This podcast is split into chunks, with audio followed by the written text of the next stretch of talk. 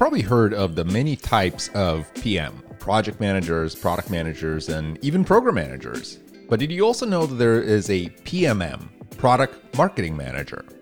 I wasn't quite sure what the responsibilities of one would be, so I reached out to Isaac Levin, Principal Product Marketing Manager at Elastic, and asked him to talk about his work. Enjoy the show.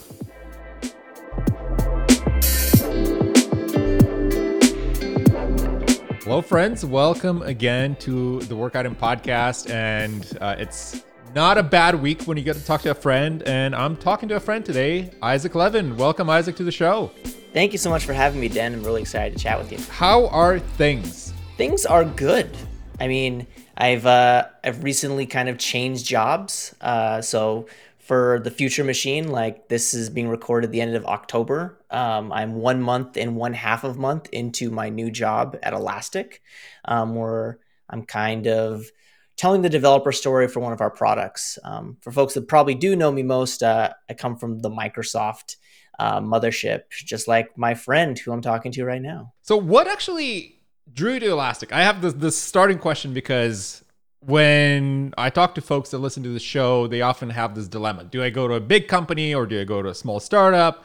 Do I do my own thing? What's your decision matrix for this? Like, how do you decide where to go? I mean, I think a lot of people in tech know there's a couple of reasons why people leave tech or leave a company to join another tech company. Um, and I think for me, the one that stood out to me most was just opportunity.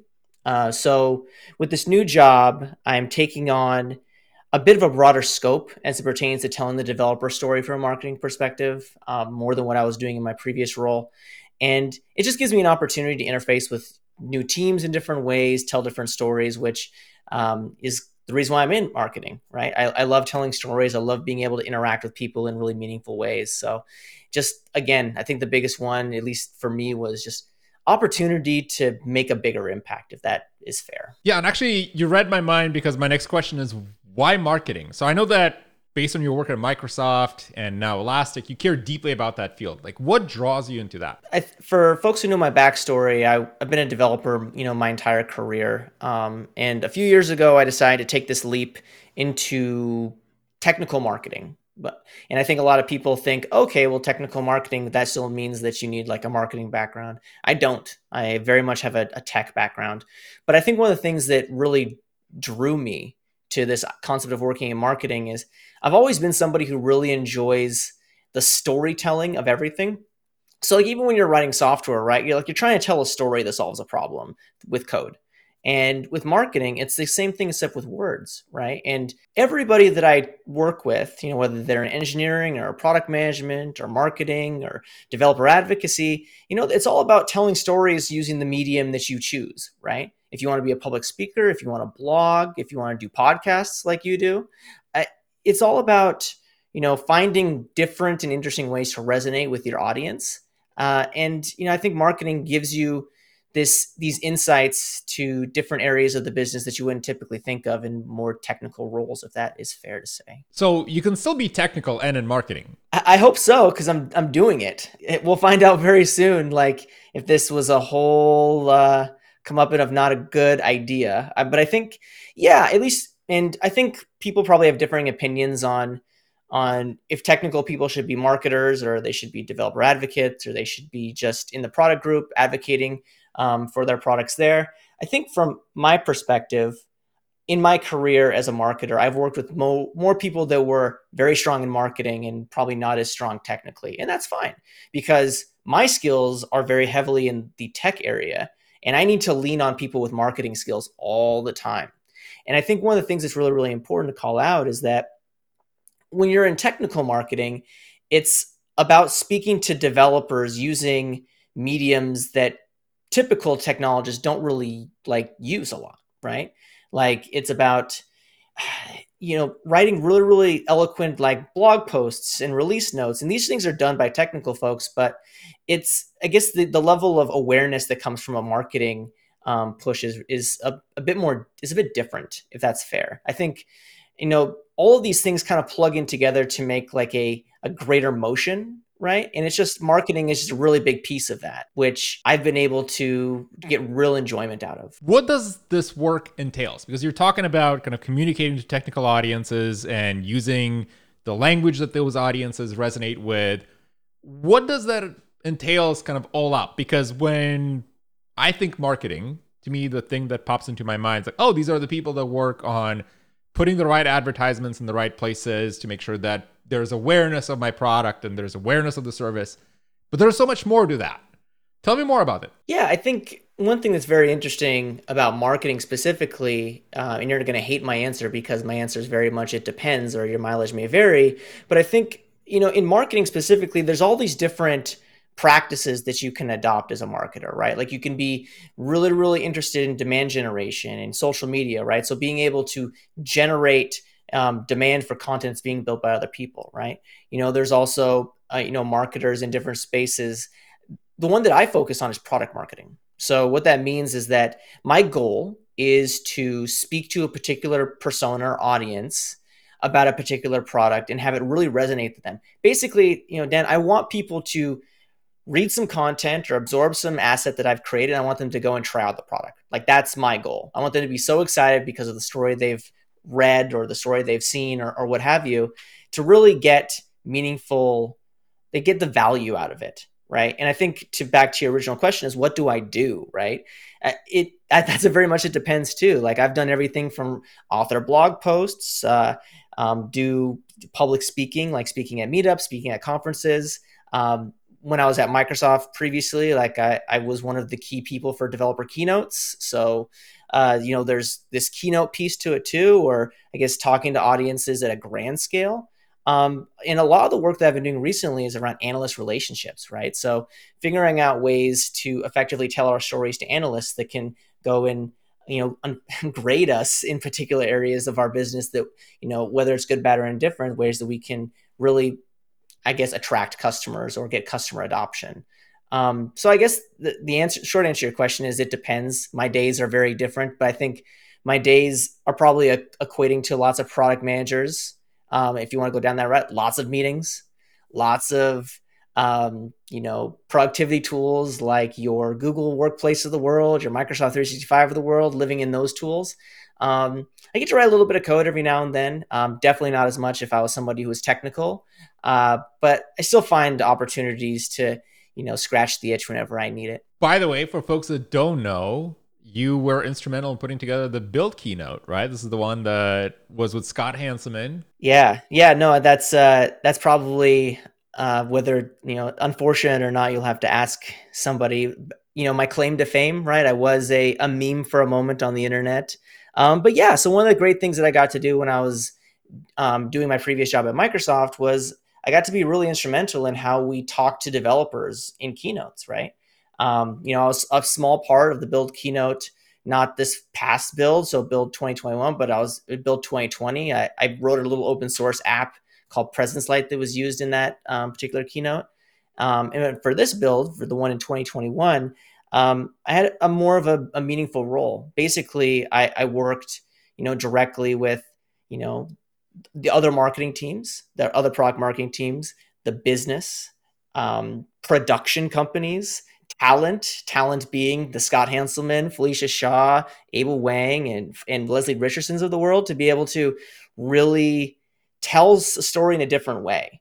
Because I don't know about you, but I'm really tired of all of these. Uh, these presentations where it's slides and then demo and then slides and then demo and then slides and then demo. And not to knock the folks that are doing that really successfully, it's about new ways to to grab audience attention. Because let's let's face it, like if you go to build now or ignite or any of these other big events you know reinvent or whatever and if it's a virtual event nobody's taking their day off to watch sessions right Pe- people are at people are people are maybe watching them like five minutes at a time in their spare time. And I think that's really, really challenging for content creators because you want to have as many eyes as possible for as long as possible. And unless your content is is really, really um, innovative and draws you in, like you, you risk the opportunity of just people not, you know, are hitting stop or hitting, you know, X on the browser, right? And that's not good for anybody because there's some grateful are there's some really thoughtful conversation that could be had from that. So yeah, that was one, that was kind of our our goal, and you know I think based on the overall sentiment that I saw, I think we did a pretty good job there. So something that I'm super proud of. Super proud of. Don't know if I really am fired up about being a meme for like a day, but I mean that's I guess that comes with the territory. Was the the six reactions of Isaac? That yeah, was which yeah. one are you? I remember that. Yeah, that was fun. Yeah, yeah. No, that was fun. Uh, and it was kind of like a last minute thing to have me actually be on screen. Scott Hanselman, who was kind of the the the MC of that keynote, he and I have a very interesting relationship because I kind of am a villain to him a little bit, um, and I think that played well into the whole, you know, uh, the motif that that came across the entire keynote. Right like somebody who is just not happy all the time. I want people to know I am happy some of the time. It's not just it's not just uh, there was some truth to what I was doing. Like to be completely honest, we did that was a nine hour shoot like in a theater on Microsoft campus, and it was pretty exhausting. But it was it was so much fun. Like honestly, probably one of the, my favorite things I've ever done in my career. So I'm hearing a lot. The theme here is creativity. You have to be creative to deliver kind of the message around the product. So now I want to ask the next question, which is there's so many roles that supposedly deal with this aspect of product promotion and raising awareness, including what you called out earlier, which is developer advocacy.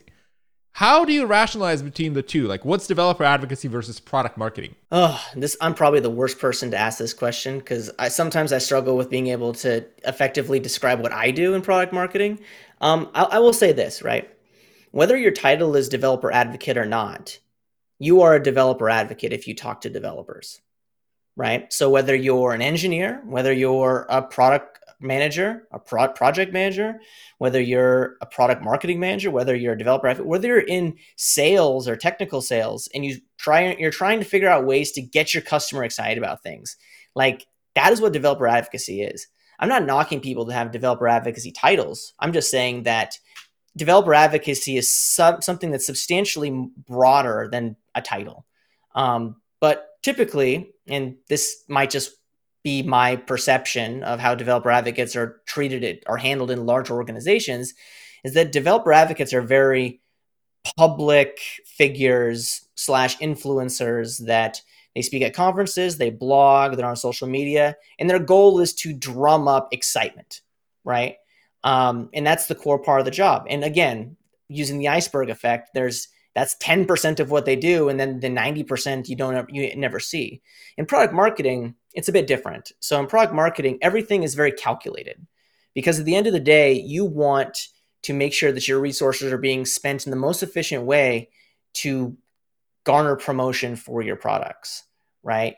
And something as simple as a blog post, there's a lot of effort put into a blog post um, from especially from the marketing side. It goes through way too many hands, to be completely honest. And sometimes I'm envious of developer advocates, at least my friends that are developer advocates, because they have this opportunity to be very creative and write blog posts and do live streams and do all these things that are, you know, I guess outside of typical like what you would say is quote unquote work.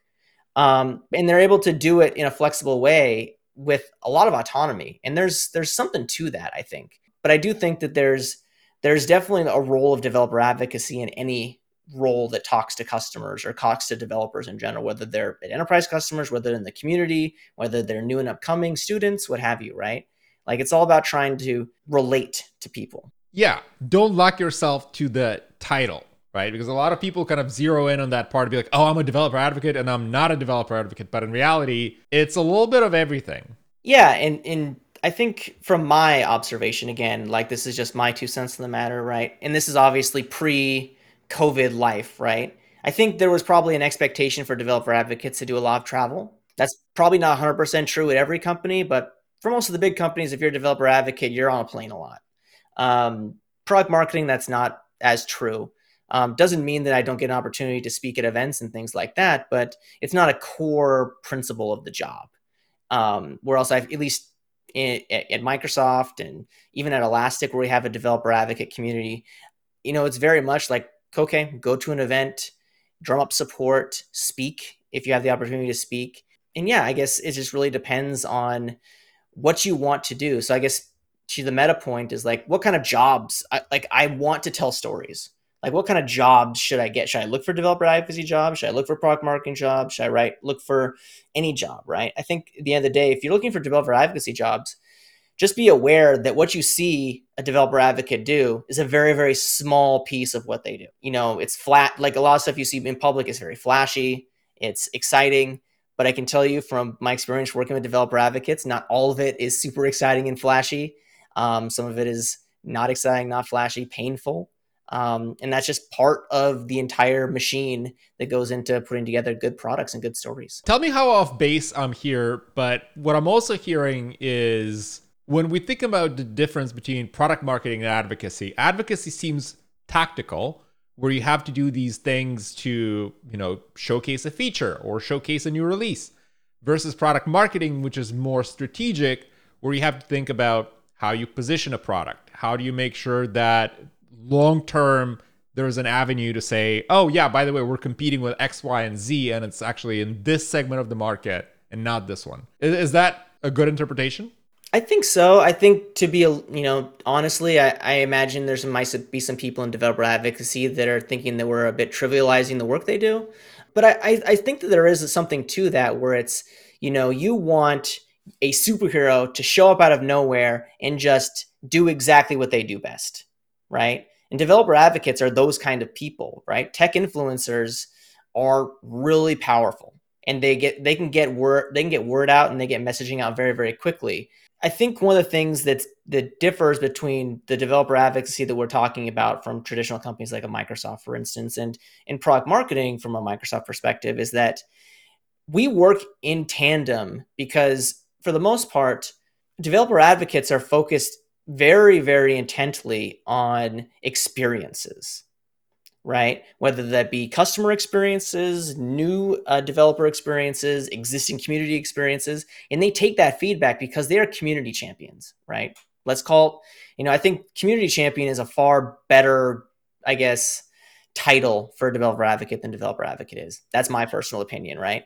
Um, and in marketing, there's a lot of other nuance too that's completely outside of like championing, right? Like go to market phrasing, making sure that you're, you know, you're writing copy in a way that really is going to develop leads, things that plug into sales plays, things that plug into partner plays. Like these are all sorts of things that I guess go hand in hand with product marketing. And not to say that some developer advocates don't do these things, but their job is very much to drum up excitement because that's what they're best at, right?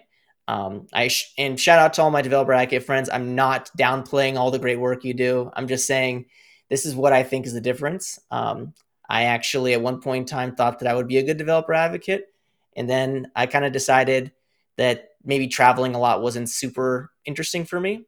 So I kind of looked for other opportunities to tell stories in, in a meaningful way. So it's kind of one of the reasons why I'm here in more product marketing. You started your career as a developer. Why the switch? Yeah. Well, so I, I alluded to a little bit earlier. I think one of the things I've always liked telling stories, right? You know, whether I'm writing software or whether I was speaking at events, I just enjoyed like that interaction, like that's that storytelling aspect of the work that I was doing. And then I just decided one day, like, I don't want to ship software anymore.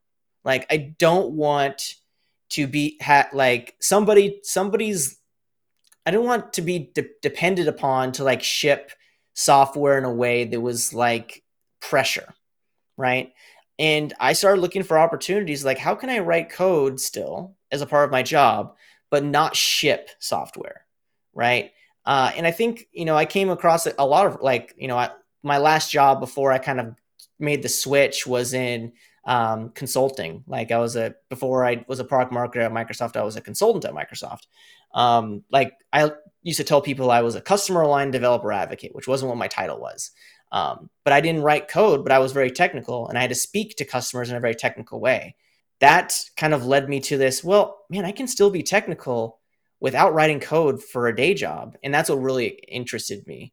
Um, I don't know if it's because I don't like the stress of shipping code or I didn't didn't like the politics of shipping code. I just decided one day like I don't really enjoy doing this anymore.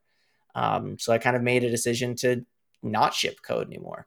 Um, I'd be very surprised in the future if I do ship code, um, as a job. I ship code in my spare time, which I think is funny, but I think uh, I just didn't really enjoy the it towards the end of it like project work if that makes sense right?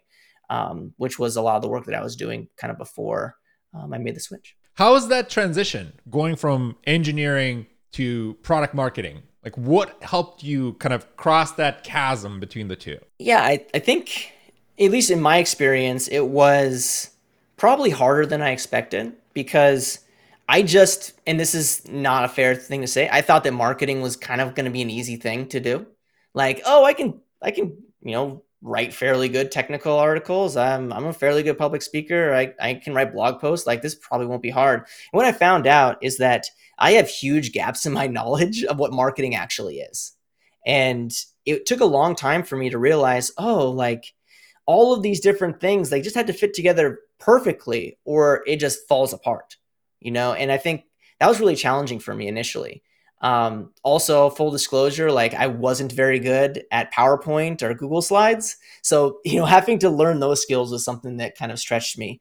Um, but I think in general, with this overall goal of like using creativity to build interesting content was kind of like a guiding light. It's like, as long as you have the right people around you, and in my situation, I had a very good support system, managers and mentors to let me fail and not eat it, right? Like I think that's one of the most important things is any any career change is that you need to have people around you that are going to allow you to kind of fall face up. I've I use this phrase a lot, right? Like you know, we don't want to be put in positions where we fall down and it's just ruined, right? We definitely want to fall mm-hmm. face up so there's not a mess, right? And I think that's really, really impactful to think about, right? We can fail. It's important to fail all the time, but falling in a way or failing in a way that allows you to jump back up and dust off and not really have a bunch of problems, right? I think that's, you know, that's at the heart of it what's really important. So the interesting part here that you mentioned too is the support network. How do you get that? Like because imagine that it's somebody that's listening to this, they're new, they're in college or they're starting their first job and they're thinking about potential future transitions, but how do you build the support network from scratch where you have people that will help you throughout your career? Uh, I think you have to be, and this probably isn't fair to say, but I can only speak for me, right? You have to be a little bit of an extrovert. You have to be okay with cold calling people. I remember I used to just randomly message people when I worked at Microsoft on Teams, like just randomly message them right? And I know that's a culture that, or that's a, a, way of thinking that not a lot of people are comfortable with because everybody wants to communicate in different ways. But I think one of the things that really I saw is that I thought of every single person that I talked to as a pretend as a potential catalyst for me to be able to do my job better, right? And if you go about your introduction or the conversation in a way that's like, let let me use all the great skill that you have to make me a better marketer or a better engineer or a better human being in some cases right? Like most people respond very very well to that because they mean like oh you think what i'm doing is good? Well let me tell you about these things. And then as you grow a relationship with a mentor or a manager they'll warn you of pitfalls they've fallen into because i think for the most part i think a lot of people they see themselves in other people like even if you have nothing in common i think a lot of us in general share a lot of the very a very there's like tropes that are followed through any person right? And you know whether they're really minuscule or they're larger i think we all can kind of relate to each other in some way. And it's about finding what you relate with people on and that's how you build really strong relationships. So it's, so it's very much a relationship game right? You have to be comfortable being uncomfortable trying to form those new relationships because I don't know if you knew like having friends is hard as an adult. Like building fr- building friendships is hard as an adult. So when you're an adult, you're like, well, when I was like, like you watch your kids and you they run up and just talk to random people. As an adult, there's all this weird social contract about like, oh, like what if they don't like me? What if they think I'm weird? What if they have nothing in common with me? And these are all things that we just need to bat away because I'll tell you what, like some of my best friends are people that like literally you would see us next to each other, like, how are you friends with that guy or that gal or that person? And I'm just like, we connect in some way. We have nothing in common, but we have the same sense of humor. We maybe uh, we, we think about things a particular way, and that's honestly what it's all about. I feel like the hesitation with cold outreach to other people usually can be around the fact it's like, well, they're to think that I'm looking for something to benefit me. But the reality is that a lot of people should just reach out to you, learn, learn about their job, learn about the product they're building. Right? Uh, it's it's scary to make the first step because, hey, guess what? Nobody's going to be reaching out randomly to you as a new employee and saying that, like, yeah, let's set up like a recurring one on one to talk about the stuff other than, you know, your manager. Yeah, no, it's it's very funny because um, inside baseball, like I do a very similar thing that Den does. Like I have a, he's actually been a guest on my show. Like I have a, a weekly live stream slash podcast where I just talk about tech and open source with people. And what I found out very quickly is like, man, I'm gonna run out of friends to like ask a favor. So I have to be okay with reaching out to random people that I follow on online or people that I come across that I find are very interesting and say, hey do you want to talk to me? I don't know who you are. You don't know who I am. Do you just want to talk for like an hour? And honestly, like the response from people is has been amazing. Like I think people in general, like they want to talk to other people to share passions as they do. And me, I'm talking to people about open source and tech and just general like you know being in the tech industry. People love talking about that stuff. Um, because I think that is one of the things that we can relate to each other. Like all of us are trying to navigate this tech industry in a way that's going to bring us the most joy. It's it's been a very interesting experience like just cold call or not cold call, cold tweeting people, "Hey, do you want to be on a live stream? I see that uh, I follow you on Twitter and you don't follow me on Twitter, but that's okay, right? Like you'll respond to me and talk to me." It's very much a, an exercise in like, am I okay with not being responded to? It's like you know being rejected sometimes, whether it's for a job interview or for something. It's it's just be okay with getting an answer that's no or there's no answer and, you know, I just remember the same thing with this podcast, funnily enough. It's that's how you get the best guests, right? You reach out to people that are amazing at what they do and you ask them for, you know, tell me about the stuff that you do. This is not an attempt to, you know, put you in the hot seat and get some controversial thing. No, it's like talk about the stuff that you're good at, talk about the stuff that you care about. And that's why we're here. Yeah. And one of the things that's very interesting about what I do, and I don't know if, if you're process is the same. But I tend to not want to have any prep at all when I talk to people. Uh, and I also don't want to know, like a lot, of, like the people that I don't know, I really don't want to learn more about them.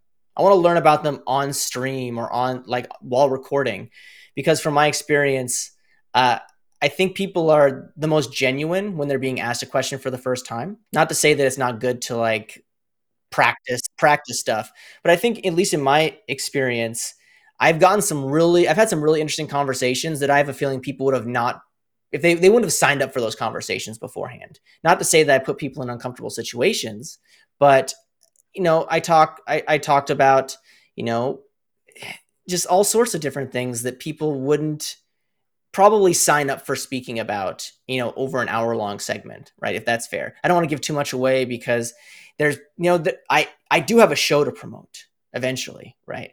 So little little te- little teaser if you want to learn more maybe this these we- weird anonymous things that isaac's talking about you can check it out sometime coffee and open coffeeandopensource.com there's a podcast on all the podcasting things it's on youtube i stream on twitch linkedin facebook it's it's i mean i'm trying to make it everywhere um, and i think you know when you were a guest on one thing that I, I told you is i don't do this for anybody like i have like I get like 20 viewers a hit. Like I do this for myself because I enjoy conversations like this because I feed off of people's passion. Um, so it's been really enjoyable for me to like learning other perspectives too. Like I've talked to developer advocates, I've talked to hardcore engineers, I've talked to people who are in sales, I've talked to people in business planning. And you know, it's all the conversations are different, but they all have one theme, right? Like people are excited to talk about the things they love. And like that's an easy hour long conversation. Also tying into our conversation around product marketing and advocacy, this is the part where the best advocates, the best folks that can raise awareness of the product is to see the passion with which they're talking about it, right? Like it's completely different when you see somebody talking about, hey, go install this SDK and build something with it, and they put some image on Twitter versus somebody that says, oh my gosh, I use this SDK to build this Lego robot, and look how cool it is. And you're like, wow, this person cares about this. Yeah, and I, and I, I'm gonna put you a little bit in in front of the camera. Like some of the things that you post on Twitter, like they get me very excited. Right? Like you'll post like a screen capture of you doing something. I'm like, oh, I want to do that. That seems really cool. And that's what we're really looking for, right? Like, because honestly, we, we live in a we live in a world where if you got five minutes of fame, like that's more than you could ever ask for. Like, you know, news site the news cycle is so short now, and the attention spans for people are so short. Is that you really want to figure out ways to really resonate with people? Talking, you know, even going back to like when we did the build keynote, right? We just wanted people to watch it for more than five minutes like that's all we really wanted. So it's they it's about you know trying to keep the eyes on things as long as possible and not coming off in like a phony way. Like gen- like being genuine is really important to me too. And the keynote as the example, I just remember watching it nonstop. Like I could not unglue myself from the screen because I was like, this is so good. This is so it's funny, it's informational, and I think this is what stood out about it that it's not it doesn't come across as we're selling you on the product versus here's a bunch of people that deeply care about what they're talking about. They're showing us demos, they're showing us how they would do this. You know, we had like what was like a colorful cube that they were using on stage to like right. It's like which keynote is going to show you that? Yeah, I mean, it, we'll see if that is copied in the future. I think that there's definitely, I don't know if that exact premise will ever be done again, um, like that sort of mockumentary style, office styled sort of show.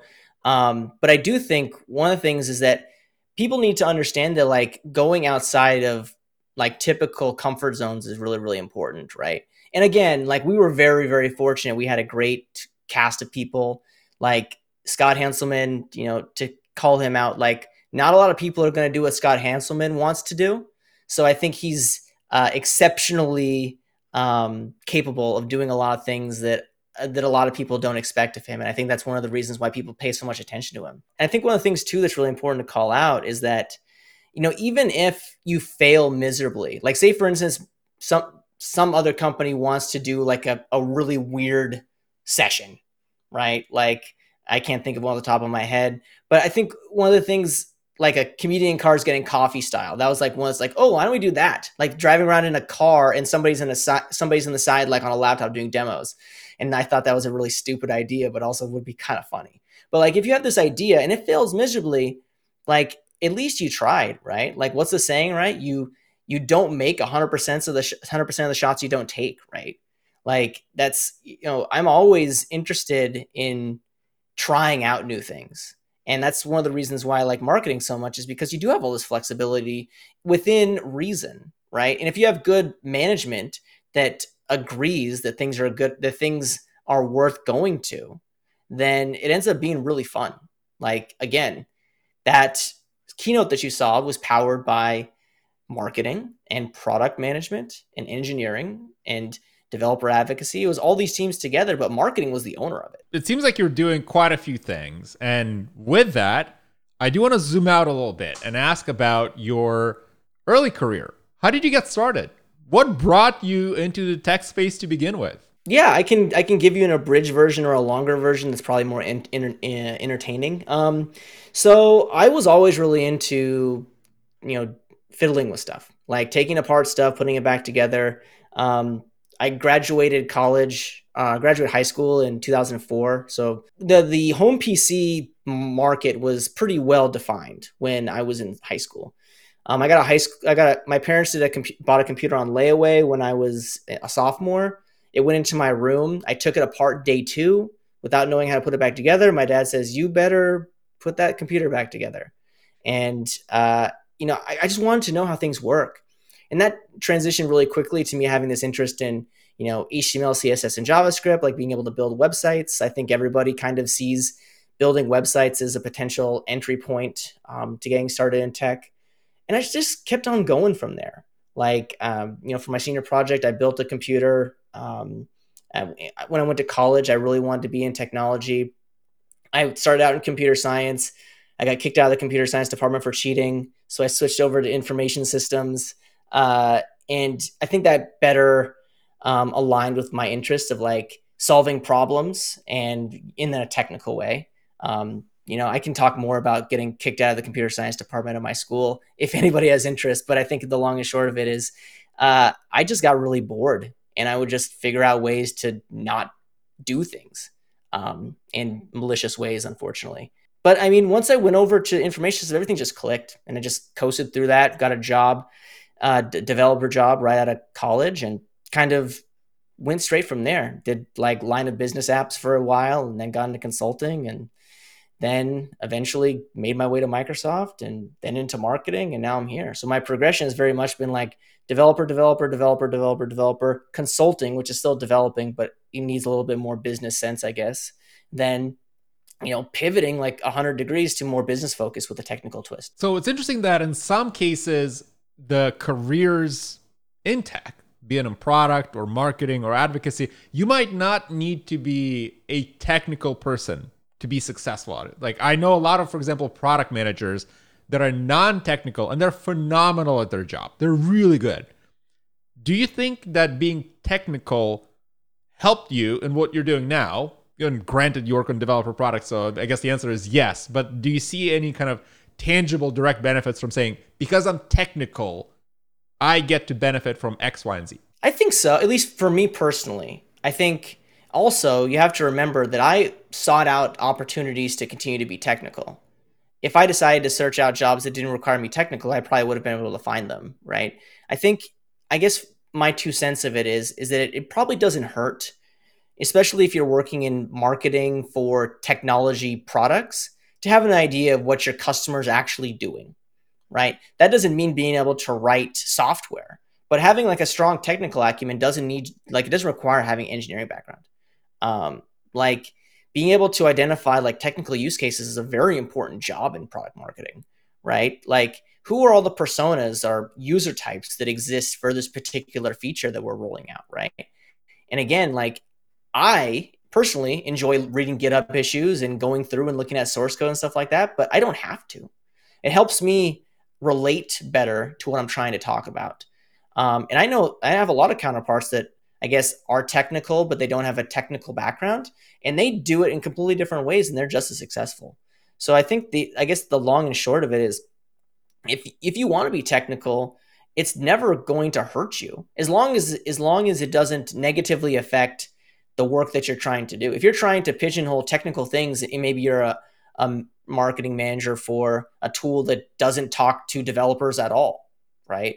Maybe you're you know building some line of business thing and your customers maybe like Salesforce users or something like that, right? Like, and if you're marketing that and your end customer, your end user doesn't have any technical touch, and you're trying to put technical things in there, you're just gonna honestly, you're gonna irritate your your people you're trying to market to, right? Like I had this conversation all the time. It's like, you know, there's a, a healthy balance between being technical, too technical, and and not technical enough, right? Um, because as everybody knows, like developers, like they really want to know how things work. They need to rip the thing open. They need to look at the source code. They need to do all these things. And when you give them content that doesn't speak in a technical language, they just close immediately, right? And to the, the transverse of that, like you have business people or, or non-technical people and if they start seeing like source code or like programming principles like they'll get out of there faster than you've ever seen right? So it's about finding this healthy balance of how do you talk to particular people. And that's one of the main reasons why i love talking to developers is every developer thinks about things a bit differently and you know some are okay with a really really deep level of technical knowledge others like okay, show me the getting started as fast as possible. Show me how to get up and running as fast as possible. Other people want to hum and haw and dig really, really deep to understand if they really want to take forward, take something forward.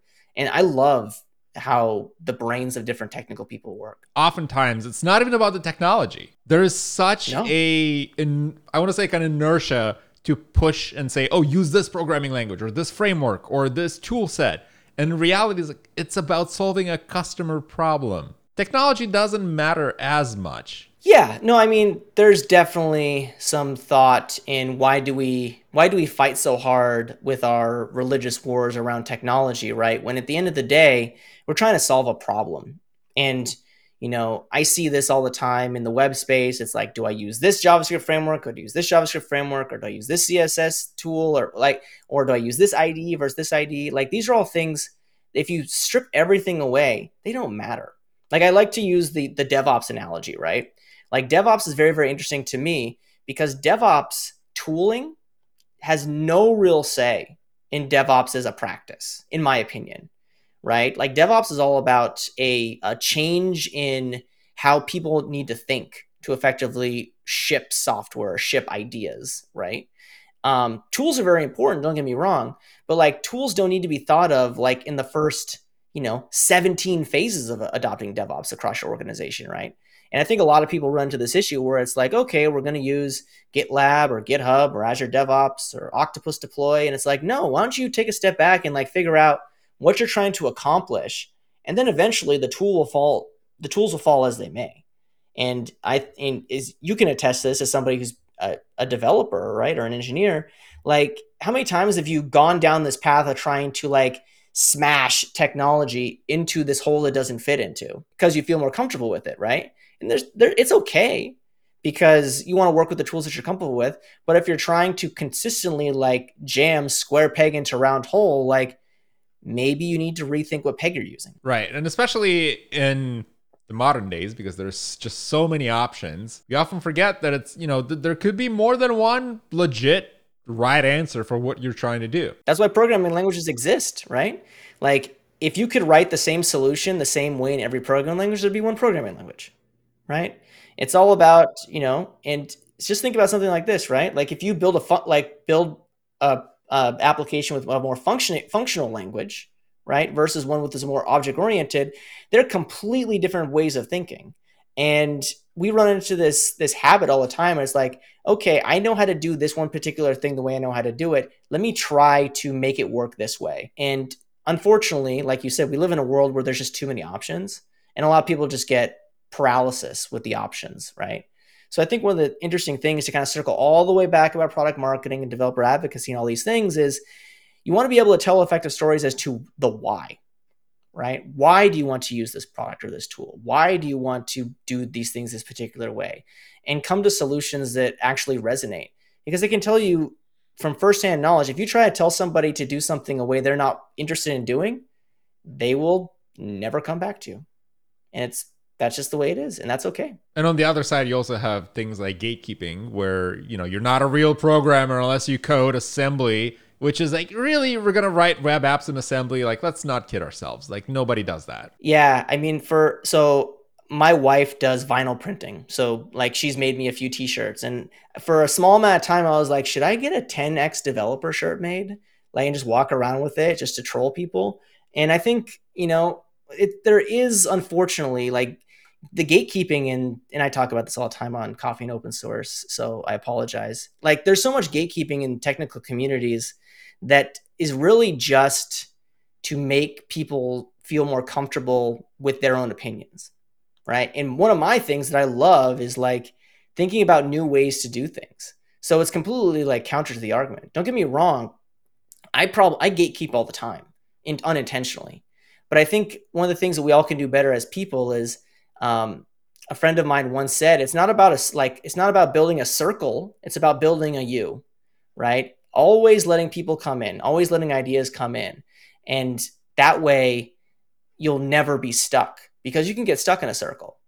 And it, I thought that was brilliant because at the end of the day, like the last thing we want to do is get stuck with with our, you know, particular mindset or the work that we're doing because it can lead to complacency, which me personally I have no interest in. Throughout your career, you made a lot of hard decisions. You made transition decisions. You were talking about kind of your mentality stands out as somebody that kind of has this a more well-rounded view of where we are. Did you have any mentors throughout your journey that kind of helped you answer these questions, or was it something that you kind of discovered solo? I, I really appreciate that you think that I'm well grounded. Um, I don't think that at all. I think I probably have a way too big of an ego. Um, but I think I was very fortunate because right when I started my first job, like I got sat down on a project next to like two people who had like 25 years of software development experience. One had written books for O'Reilly, and like I just kind of learned how to navigate from them. And, and then since then, I've had a couple of mentors in my career that have stood out. Like one, I've interviewed on Coffee and Open Source, my friend Scott Addie.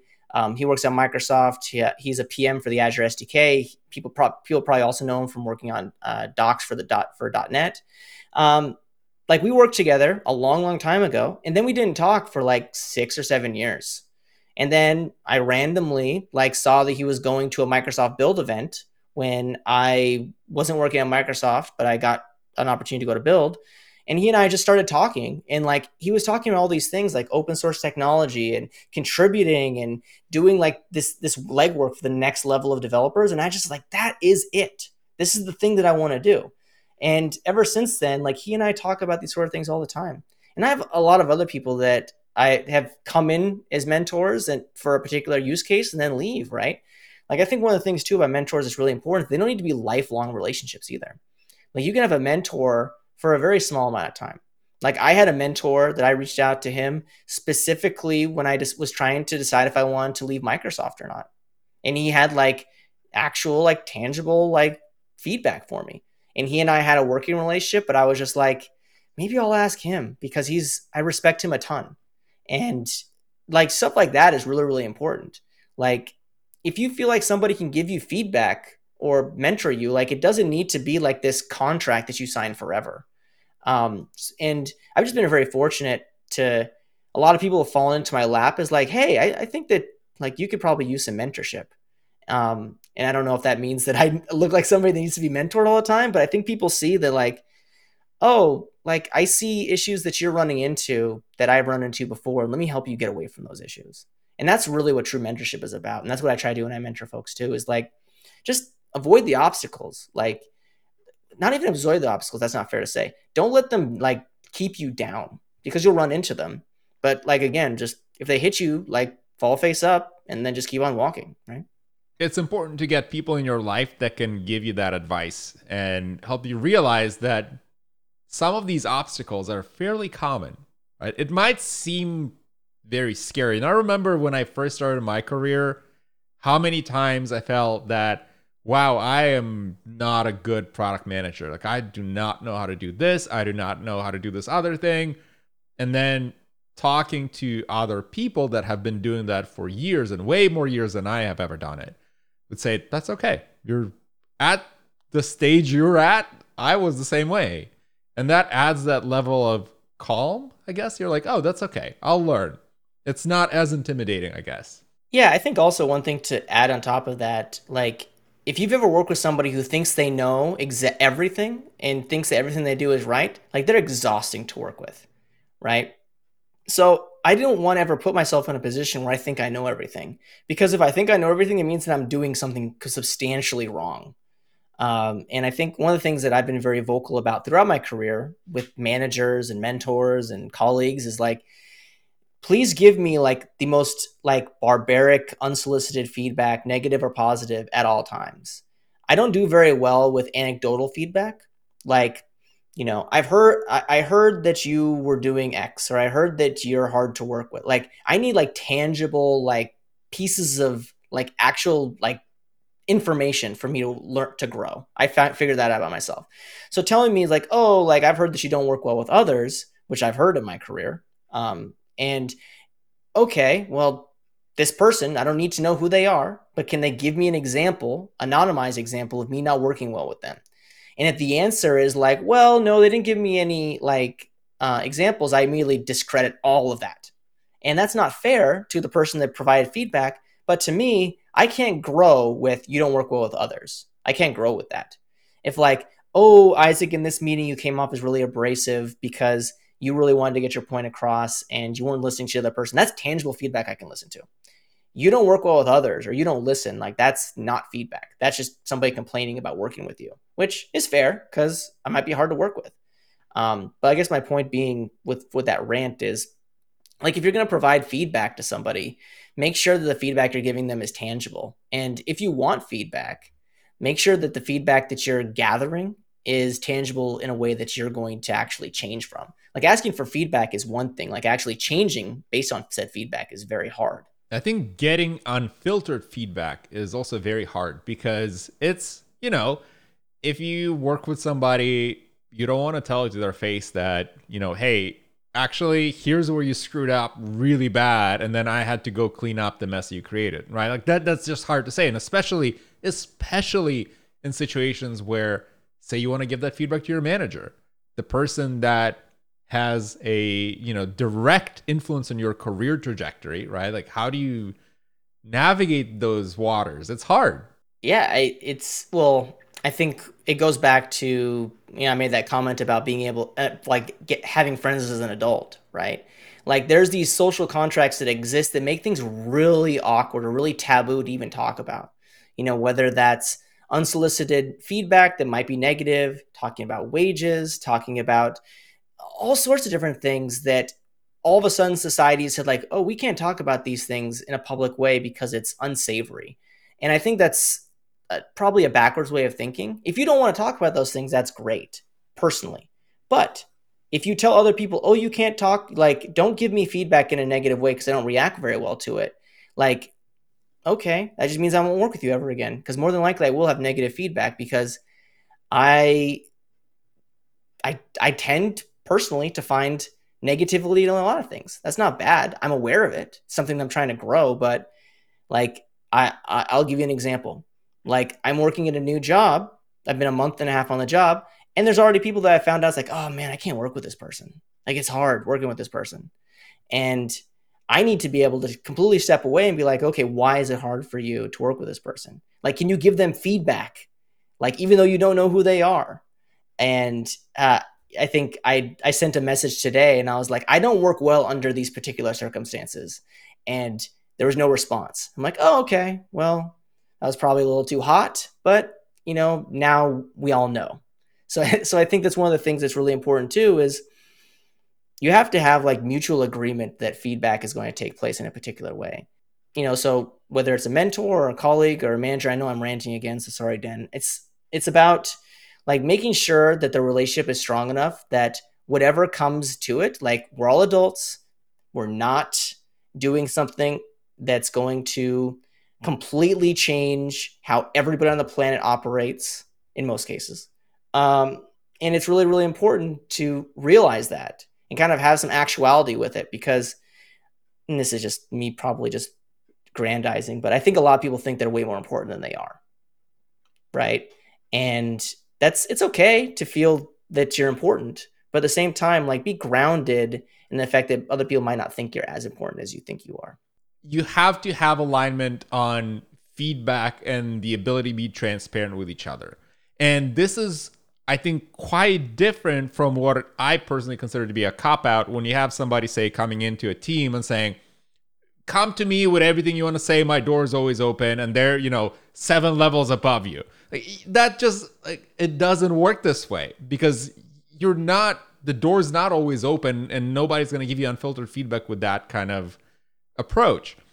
But once you have that one-on-one trust where you can say, "Hey, Isaac, I work with you and I know we're going to be working a lot on this project and I'll tell you if things don't go well, but I expect the same in return. So if you feel that I'm not doing something right, tell me so I can correct that." as you get farther in your career, I imagine it becomes probably less challenging because the gap is smaller. But if you're like two years in and like a principal level engineer says like, let's have a conversation and let's like, do, like, like I want you to tell me what I'm doing wrong, right? Like in a really, like a really positive way. Like that's terrifying, right? Because yeah, you know, being being young, like I don't even know if I'm doing things the right way. Like, how am I supposed to tell you you're doing things the right way? that's why I thought it was always interesting when I worked at Microsoft. Like Satya would like have like inter- interns mentor him, and I'm like, that's I could not imagine. Like I could not imagine like having a conversation with one of the most you know powerful people in tech, and like he's expecting you to give him feedback on how he could be better. And it's like, ah, I don't know. I don't know if I could do that personally. So I have a lot of empathy for people that have been in that because I imagine like the level of stress that comes into that. And who knows, it might be a very great conversation because he might just be very, very open and all that. But at least on the outside, I'm like, oh man, like no CEO like ever like actually like wants that feedback. It's a big mental hurdle to overcome because again, thinking of my own shoes, being an intern, if somebody asked me like go to the CEO and give them feedback, my first hunch would be this is going to be a very career limiting move. yeah, and, and, I, and I think it also too might be a subtle difference in how the generations handle things. Um, you and I are of a, of a similar generation, right? We're both millennials of, of a, of a kind. And I think, you know, maybe the new generation, they don't have that hang up. Like maybe they'll go straight to, you know, the CEO of said company and say, like, look, this is where you fail. Like maybe they just have, like, they're empowered with that. And that's awesome if that's like the, the new generation is going to bring to the world. But me personally, like, I'm just so worried about being judged or being uh, graded on what I say, right? And I don't know if that's a my a thing with my generation or a thing with just my upbringing in general, but it's it's very fascinating when you see like young like and this is and this is a tan, tangential thing. Like I get really I guess curious when I'll come across like somebody on Twitter who has like a ton of followers and they're like 25 and they're in tech and I'm like, how'd you get all those followers? Like how did you do that? And like it took me a long time to figure out it's like just there's this hustle culture that exists with like the new generation of people like they'll literally do whatever they want to get themselves out there and that's what it is i think people just want to work harder and they want to be treated fairly. And i think other generations previous generations they they just want to you know they just want to fit in. And that's probably not a fair thing to say but that's at least how i th- see things. For some of that there's also a degree of privilege where right where sometimes if you are an immigrant or from an underrepresented background, you've you know the, the value like I, I speaking for myself as an immigrant that there's so many variables that come into play things like you know i depend on my employer for the visa i depend on a lot of factors that if i lose this job this is the end right? This this is a hardship on me and my family. So at that point, you start kind of protecting that and trying not to rock the boat too much.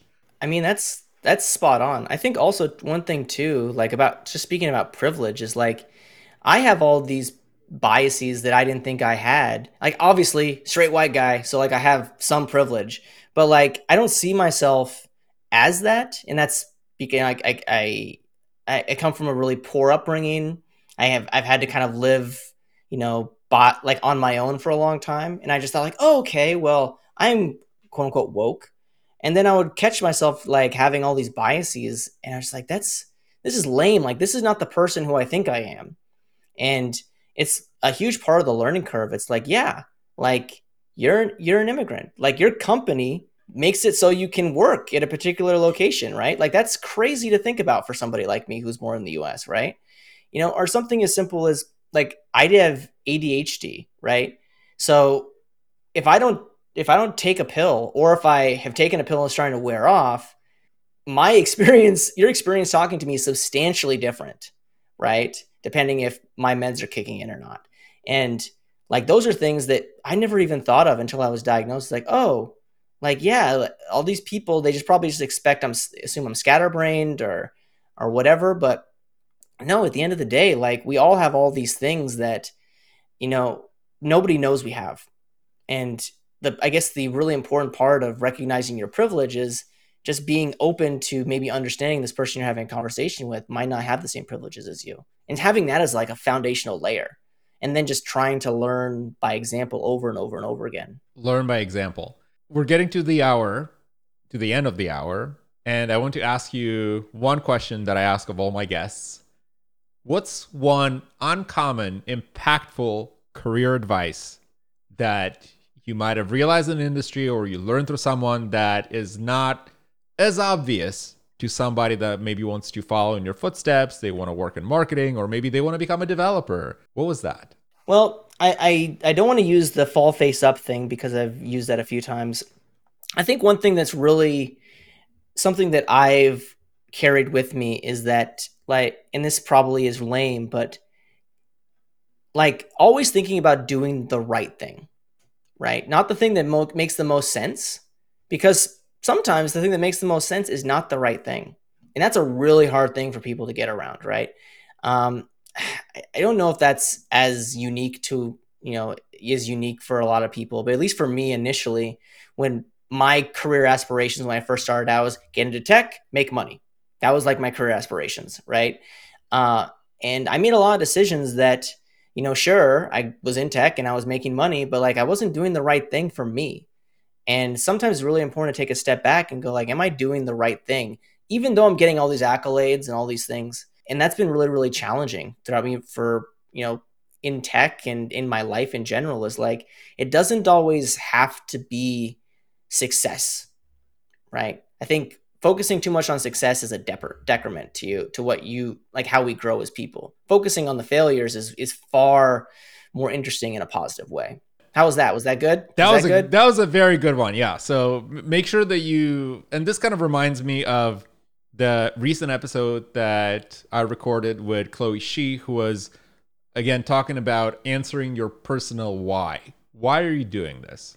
On an unrelated note, like that was a great interview. So for the folks who haven't watched it or listened to it, please do. It's very, very insightful. Link below. Thank you for the shout out, Isaac. So Isaac, for uh, and speaking of shout outs, I want to make sure that people can follow you and learn about you and the work that you do. Where do they go?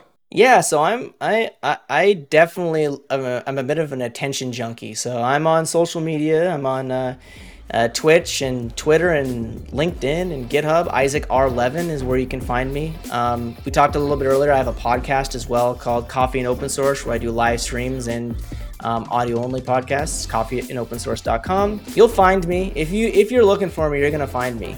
And uh, yeah, I I welcome all the conversations, even if they're about really ridiculous things. It doesn't always have to be about tech. Excellent. Isaac, thank you so much for being with us today. Thank you so much, Den, for having me. This was amazing.